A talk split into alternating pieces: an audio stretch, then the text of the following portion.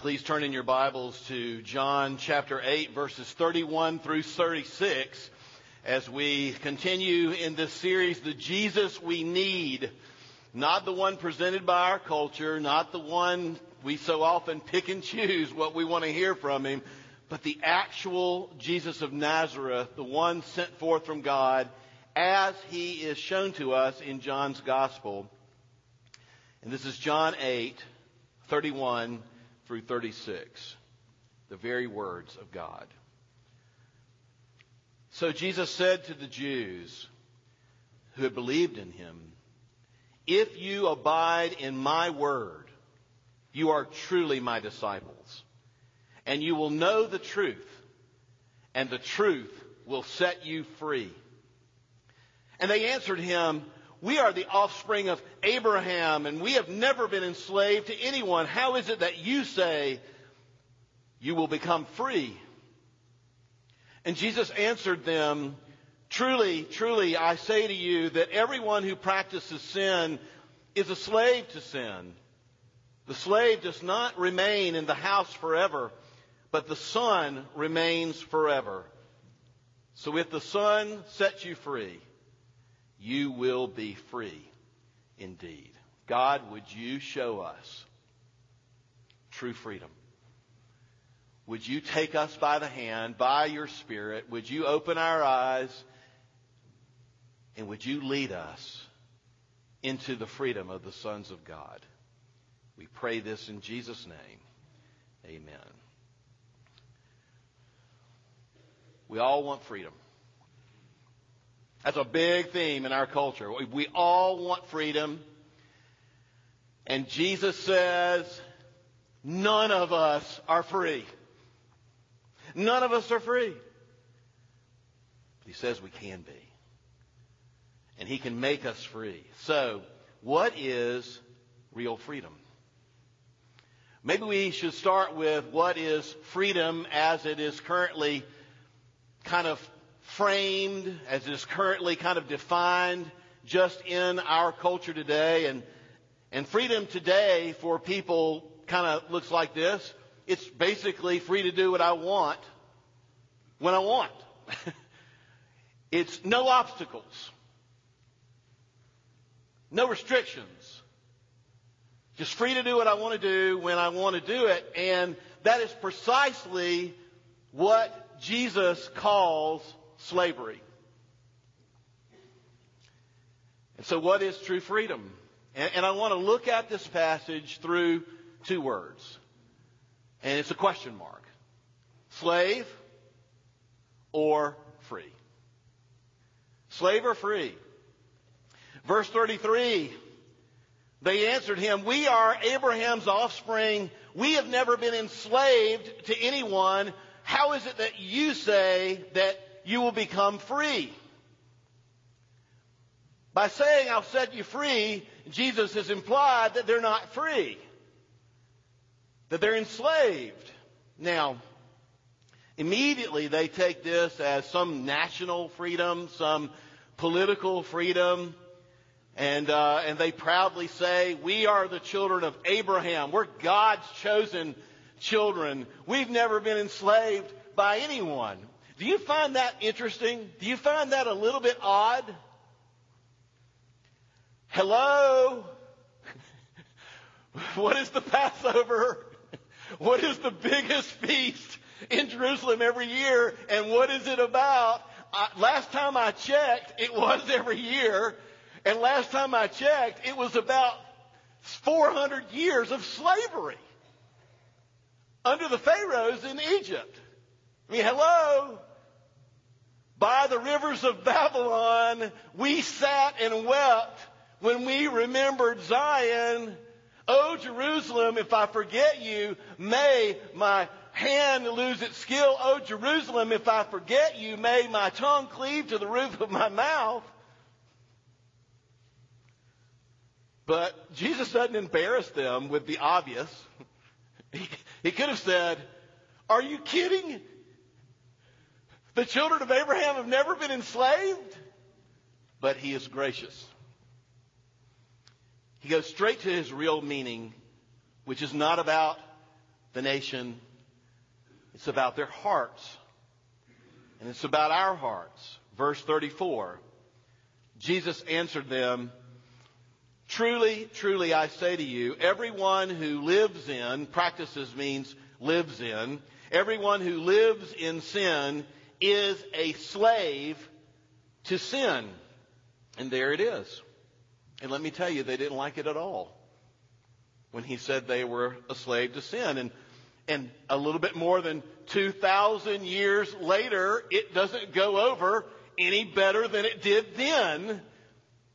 When we explain that humanity has, has a bent towards self and selfishness and sin, you're telling me that I can't just be what I want to be, do everything I want to do when I want to do it. Hey, that's freedom me. You're telling me that I have a master? Kent Hughes says, we, per, we perpetuate myths, myths that we are at the mercy of no forces that we cannot control. This is a fantasy. Just the power of our own selfishness alone is more than we can handle. You know, people like to think of themselves as completely free, not under the sway of, of anything or anybody.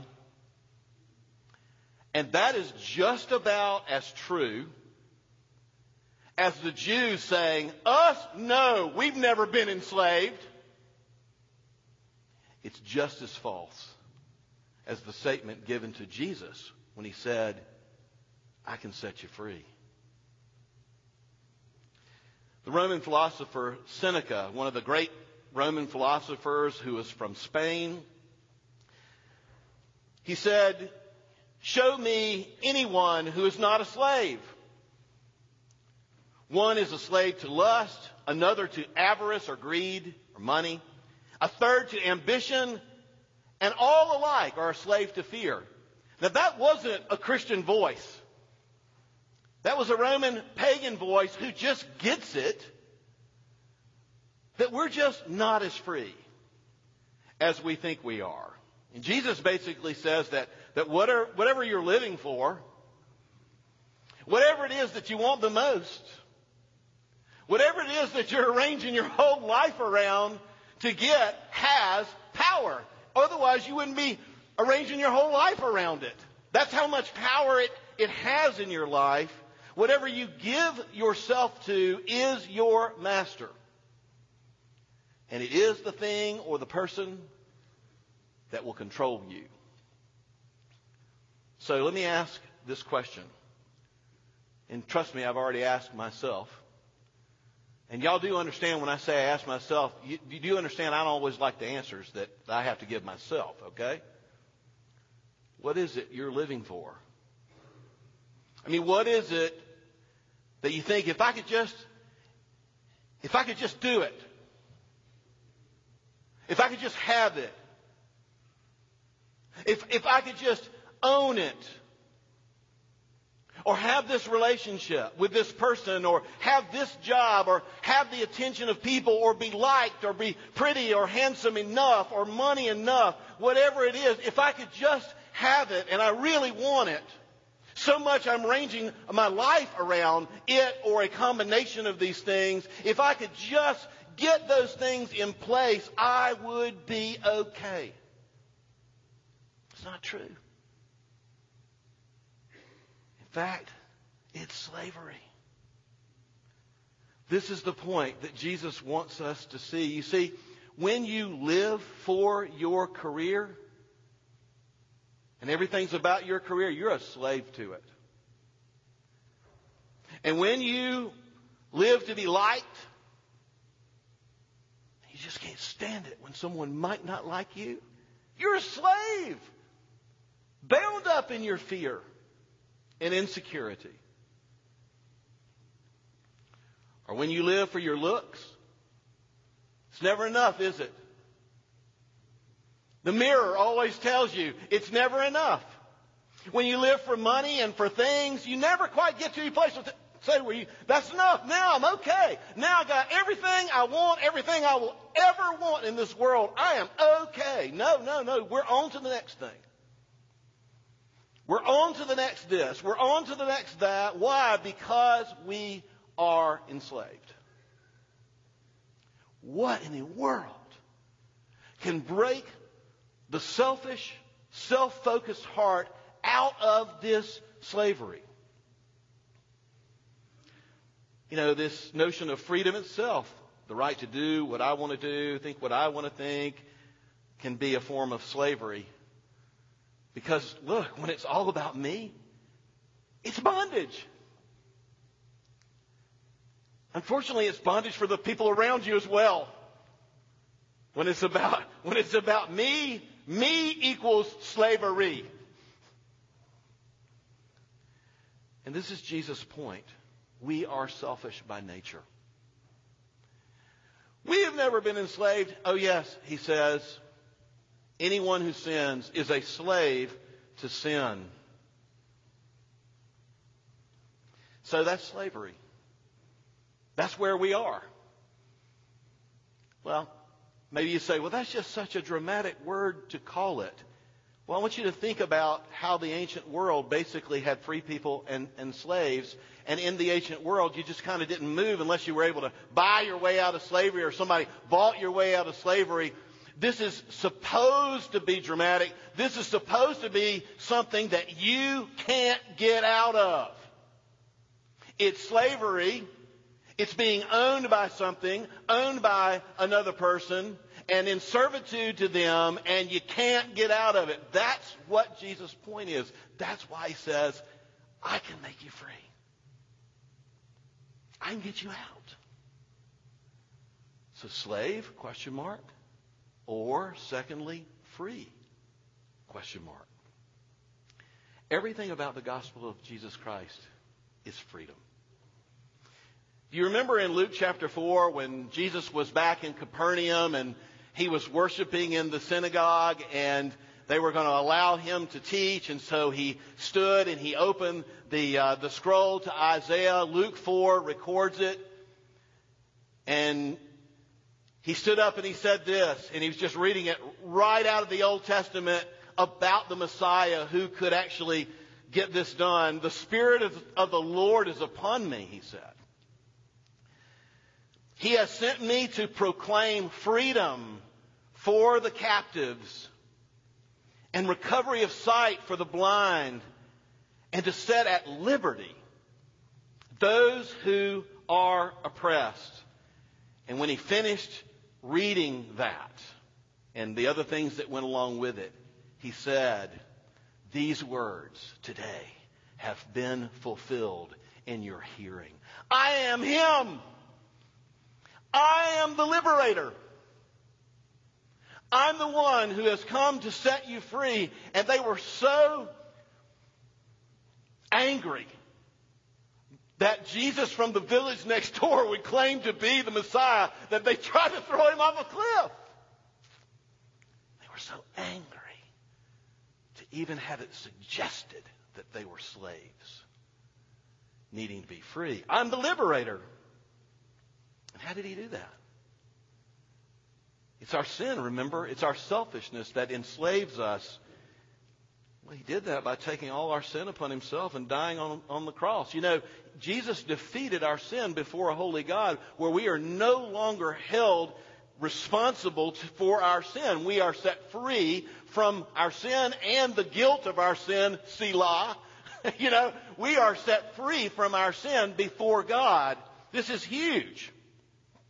Jesus defeated sin on the cross by our sin being nailed to the cross, by Him taking the punishment that we deserve from God for our sin. He did away with sin. And, and when we receive Christ, our old self, our old self and, and our sin before God died. It's taken away. We are completely forgiven. It's expiated. That means blotted out. Isn't that amazing? Think about all your sins that's just right there before you, blotted out. And we rose with Jesus into this new life. And, and our new life, our sins are not counted against us. And God is not in judgment over us anymore. That's an amazing thing. Because Christ has done this for us in our place. In our new life, we have the perfect love and acceptance that we have always craved, and nobody can give it to us. And God just overflows us with his love and acceptance because of Jesus. And in our new life, we have purpose that we have been looking for all of our lives.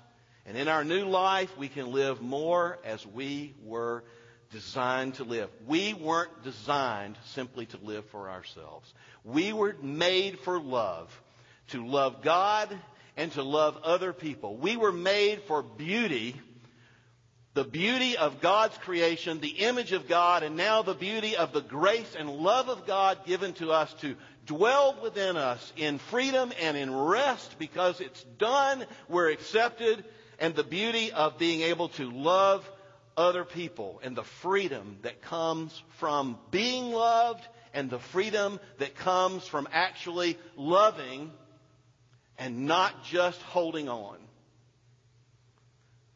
The letting go is freedom. The giving is what freedom feels like. People have defined freedom as doing what you would really like to do. I love how Tim Keller talks about this. By the way, you can Google that he's like the, the you know, the, uh, the Jedi master on freedom. He says basically, okay, but what we would really like to do deep down is to be loved. That's what we really like to do. And what we'd really like to do deeper than just us wanting something for ourselves is to, is to love and to be that loving person who actually sacrifices for another and to be loved like that by another. Basically, you, we have to lose our personal freedom in order to love. We have to lose being our own God and obeying the tyranny of our ego to be, to, in order to love, in order to become the person that God has made us to be, to function in a way that resonates with the beauty and love and glory of God in our lives. You know, I have this saying that I've used with people all over the years, and, and it goes like this you can't be the person you really want to be if you get everything you want. Let me say that again, okay? You cannot be the person that you really want to be. I'm, I'm talking about as a believer now. If you just get everything you want. It's just, it's totally, if you get everything you want, you will never be the person you want to be. Because selfishness and the person you want to be, the person God's designed you to be, the person God is releasing us through His grace to be, those are fundamentally incompatible. You have to lose your personal freedom and sacrifice to others to live a life that is love, that is satisfying, that is purposeful. And that is the life that Jesus gives. And He gives it through His sacrifice. You understand? This is why we know. This is how we know what God's love is. That Christ laid down his life for us. First John says. He gives it through his sacrificial love on the cross, and it produces a heart that wants to know him, wants to be loved by him, wants a relationship with him, and wants to give love. And it's funny how love takes away our freedom I remember several years ago talking to a, a young married couple. And man, they got married and it, the wedding was beautiful. The wedding was just a little lower than the angels. Six months later, we're about six inches above hell. So we sit down. You know, I, I'm almost afraid to ask the question, what's the problem here? Well, let me, let me describe the problem to you in this particular case. And they both had problems. They're both sinners in need of God's grace and need of walking with the Lord and being changed by God. So all that notwithstanding, the problem was, is that he kept hanging out with all his buddies four times a week just like he did before he was single. That he went to the deer stand and disappeared for months. Really, just a month and a week. But you get my point. And surprise, surprise, she wasn't happy with it. What's wrong with that woman? he felt that he was still free to choose his own life. Free to do what he wanted to do when he wanted to do it. And she was basically saying, You are free to be single again if you choose that.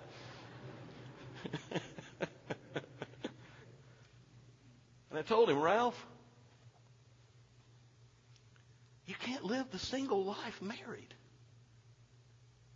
By the way, if you're newly married, write that down. You can't live the single life married. You have to live the married life married. That means there is another person, in case you haven't noticed, that lives in the home with you that you have made promises to that you are to be one with in Christ. And he had to learn that, that love means losing your personal freedom. You see, this personal freedom is really bondage. It is a one-way street to disappointment. A one-way street to havoc in our relationships. And, and bitter disappointment by all parties in the end. It just is. And I think you intuitively know this. He had to learn that love means losing personal freedom to, to gain the, the greater prize of togetherness, being one flesh, being united. And it's the same with Jesus. He gave all to have us. Isn't that wonderful? That's how much He loved you. He gave all to have us. He gave all to love us. And we get to love Him. And we get to love other people.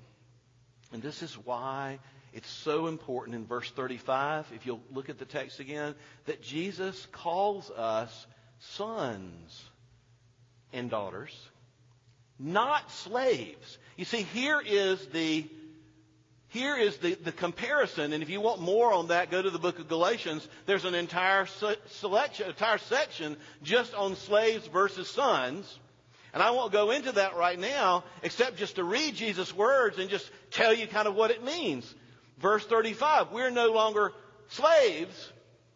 He's freed us. Now we're sons. Verse 35, the slave does not get to remain in the Father's house forever. The Son remains forever. So if the Son has set you free, you are permanently free. You are free indeed. If the Son sets you free, you're in the house. But you're not just in the house, you're adopted. You are God's son. You are God's daughter. And this isn't just about some religion that you follow. This isn't just about spiritual techniques and other techniques to get a little peace of mind. This is about a relationship with a personal God who created everything and a personal God that loved you so much. He redeemed you by his precious love and his precious blood. This is about a relationship.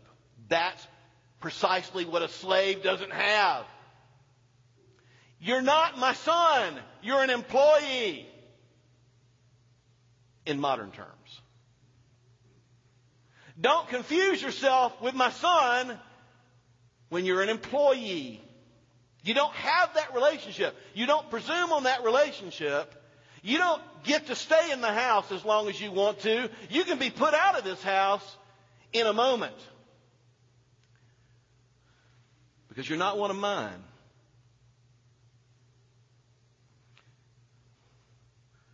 We have the freedom of sons. Because freedom is in a person. Jesus, the Messiah, and what he has come to do, what he has accomplished, what is finished on our behalf, and the resurrection and the new life he gives to anybody that comes to him and says, I can't get there on my own. I can't be good enough to be accepted by a holy God. And I can't even handle my own selfishness for 10 minutes. I'm so bound to myself. I need to be free. And so Jesus brings this freedom through his sacrifice. That's what freedom looks like. Jesus brings this freedom that is relational. We're just talking about what freedom is. That we're sons and we're not slaves anymore. But finally, true freedom is also a process that God is working in our lives. Okay, there, there, there he goes again. There he goes again, cutting across what we want to hear. No, what we want to hear is, boom, I got Jesus, I was free. Well, that's true. You're free from condemnation. There is therefore now no condemnation. You're free to be a son. You're free to be loved by God. You're free to love God, and you're free to ruin your conscience as well. You understand what I'm saying here? If we are li- and, and how do how do we how do we gain a process where we continue in this freedom, that we know this freedom, and we even grow in our understanding of this freedom and our experience of this freedom? Maybe we could put it this. The answer is the Word of God, by the way. That's what Jesus says. So maybe we could put it this way. If you're living in the house as a son or a daughter with a father who loves you, don't you want the Father to teach you? Or do you just want to be in the house? And if you just want to be in the house and you don't want to be taught by the Father, you don't want to have a life, you don't want to grow, you don't, I mean, what is this about to you? A lot of people just want to be in the house, but they don't want to learn from the Father. Because that's going to take some wanting to. That's going to take some constraints. That's going to take like running in a lane, actually learning the Father's words. That's going to take kind of a lifestyle change of, of intake from the Father on purpose of His truth. It's where the Word of God comes in. It's how we stay free. Now, let me just say, as believers, we can so easily slide back into the world's ideas. And you know what? As believers, when we slide back into the world's ideas and we're living for that thing or that person or this combination, we're, we're in bondage too. We're like sons that rather live in the slave quarters.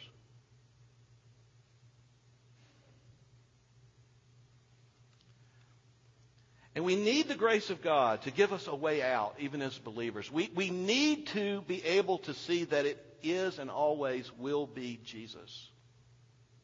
We need to see that, that in our hearts that suddenly don't become perfect. Wouldn't it be great if you came to Jesus and like all of your sins were not only forgiven, but you never sinned anymore? And John Calvin had some great teaching on this. He said, you know, we're declared perfect before God because of the perfect sacrifice of Jesus and his perfect record given to us, right? We're declared righteous before God. He said, but we're not actually righteous. That's what the whole Christian life is for. That's what this process of God growing us to become more and more like Christ that's what that is for. On the one hand, you could say, well, I just hate that because I want everything in an instant. On the other thing, on the other hand, you could say, okay, this is a journey. What that means is no matter where I am on this journey, I can join this journey today. I can at least ask God to open my heart to want to join this journey with Him and, and, and to be taught from Him.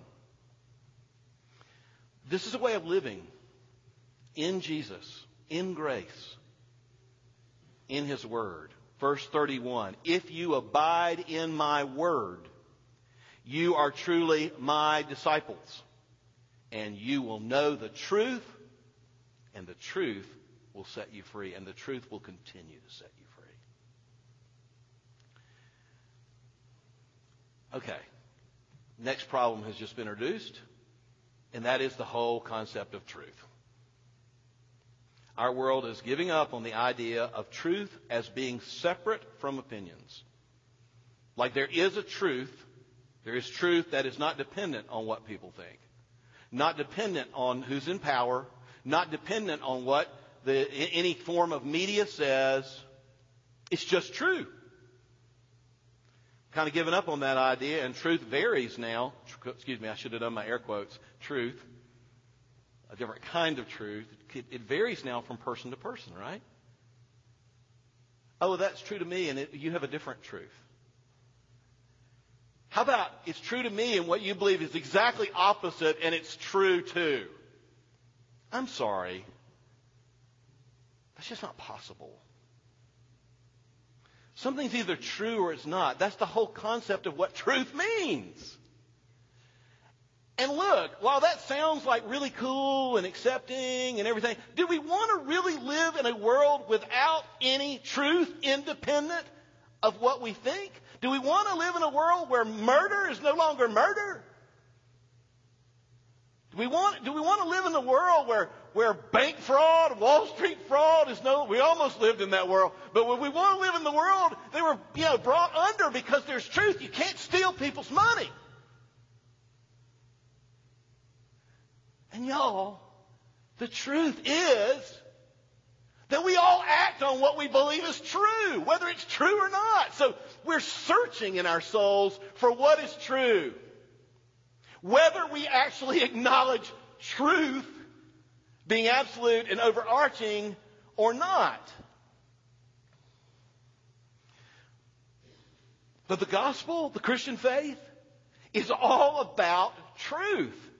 And this passage teaches us without the truth, there is no freedom. You shall know the truth, and the truth shall set you free. One scholar says the Christian understanding of truth is that it comes from God. It is transcendent. It's from the outside, not from inside of our hearts and what we make it to be. The Christian understanding of truth is that it comes from God. It comes from the Bible. And it can't be therefore legislated by governments. It can't be controlled by kings or dictators. It cannot, truth cannot be controlled by the media.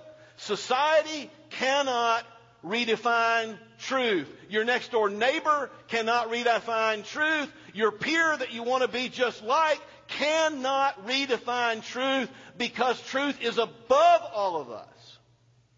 It's true. You understand this? Now it sounds like I'm mad, but I'm really excited about this. I'm just kind of excited. Okay, that's not mad.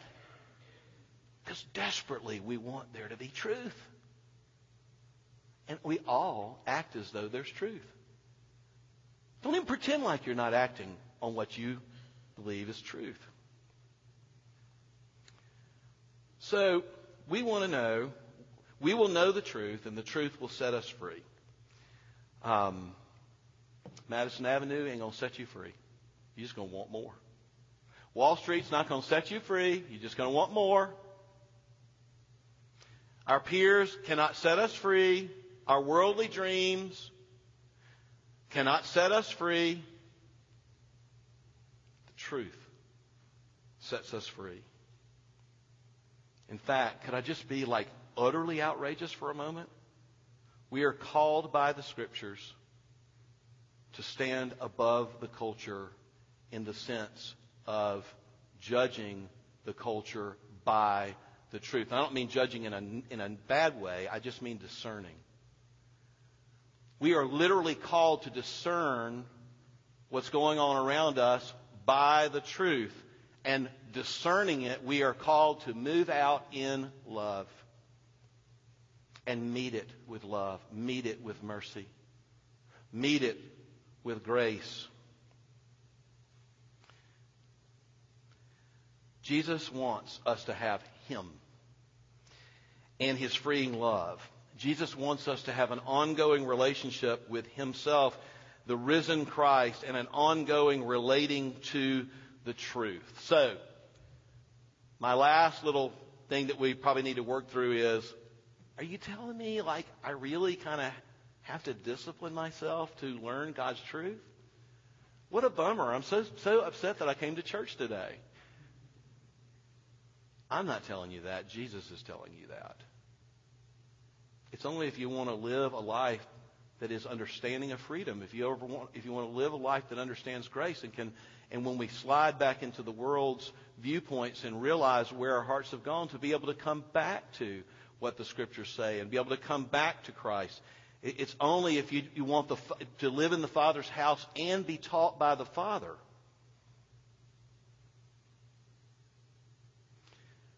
Uh, Tim Keller says uh, a person who learns to play the piano, you just don't do that just by being free. Well, I'm free. I can play the piano. Well, sit down and do it. This person never played the piano before. Sit down and play me Beethoven, Beethoven's Fifth, please. And just be really free the way you play it. No way. No. To play Beethoven's Fifth or whatever, whatever piece of music, you know what you got to do, right? You got to chain yourself to that piano for hours. You got to learn the notes. You got to have somebody teaching you. You got to have somebody instructing you. You got to have somebody showing you. That's what a disciple is, y'all. Mathetes, that's the Greek word. It means a follower. It means an apprentice, one who is an understudy of the teacher. That's what it means. One who not only wants to learn what the teacher has to say, but be able to do what the teacher teaches us to do. That's what being a disciple is. You got to chain yourself to the piano for hours and hours. And then once you have mastered it because you have given up your freedom and restricted yourself within the rules of piano, so to speak, then when you sit down, you can just flow that music. You can have your own arrangement of that music, and it's beautiful. You can improvise and still have that piece of music, and it's just free. Did any of y'all read the book Outliers by Malcolm Gladwell? I read that book, I guess about six years ago. It's a fascinating book. It's about these people that are kind of that are they're kind of coming up with ideas and doing things that change the way the rest of us see things. And they were outliers. They weren't, you know, kind of in the system of the way people do and, and whatever. Um, and there's great examples in that book of, of people. But you know what? As he discovered these people, um, he discovered, like, and, and, and, a couple of the, the, the people, uh, Bill Gates is one of the people. The Beatles are one of the groups of people. It's a cool book, y'all. I like the Beatles. So he discovered that didn't matter what the outlier was, it didn't matter. One of the keys to their greatness, are you ready for this? Is that they mastered what it was that they were trying to do to the point that they were able to actually bend it and change it because they understood it. Malcolm Gladwell says, as he has studied and other sociologists have studied people like this, you know how many hours of practice it takes to be that concert pianist that's playing in Carnegie Hall? It takes an average, Malcolm Gladwell says, of, you ready for this? So if you really want to be, go to Carnegie Hall, you need 10,000 hours. That's amazing. You want to be free? We need for our sins to be wiped away by Jesus. We need for Him to come into our life because of this love, and we need to experience the love of God without any condemnation. We need to be able to rest in this grace. And we need to be able to learn His truth as well. We need to be a disciple. I want to read Romans 6, 16 and 17, and we'll finish. Do you not know that if you present yourselves to anyone as obedient slaves, you are slaves to the one you obey, either sin or that leads to death or obedience that leads to righteousness. Verse 17 of Romans 6. But thanks be to God that you who were once slaves to sin have become obedient from the heart to the standard of the teaching to which you have committed. Slave or free. Bondage or gospel, opinions or truth. This is what freedom feels like. It feels like acceptance. It feels like love. It feels like truth. It feels like a life in the Father's house. The Jesus we need is the emancipator, the one who sets us free. Let's pray. Lord, you said things that are hard for us to hear today. We don't want to hear them. But we know instinctively that we have that bent towards self. If you've never put your, tr- your trust in what Christ has done on the cross for you before a holy God, and you want to receive salvation and forgiveness, just pray with me. Lord, I see it. I can't do this. And that's why it's called grace. I can't believe that you've done all of this for me and it's finished. It's completed. I want to turn from everything that I have called Christianity and I want to put my trust in you, Jesus, and what you've done. Thank you that even now you've forgiven me. Thank you that even now you've given me your spirit. Thank you that even now you've begun me on a journey. And Lord, there are many of us who have walked with you and we love you, but we fall right back into ways of thinking that lead to slavery. God, would you help us to see that this morning? Would you help us to turn from those things or those people as first place in our hearts to you, O oh God, that you would set us free and that you would actually help those things and those people to have real meaning as a part of your good gifts. We pray these things in Jesus' name. Amen.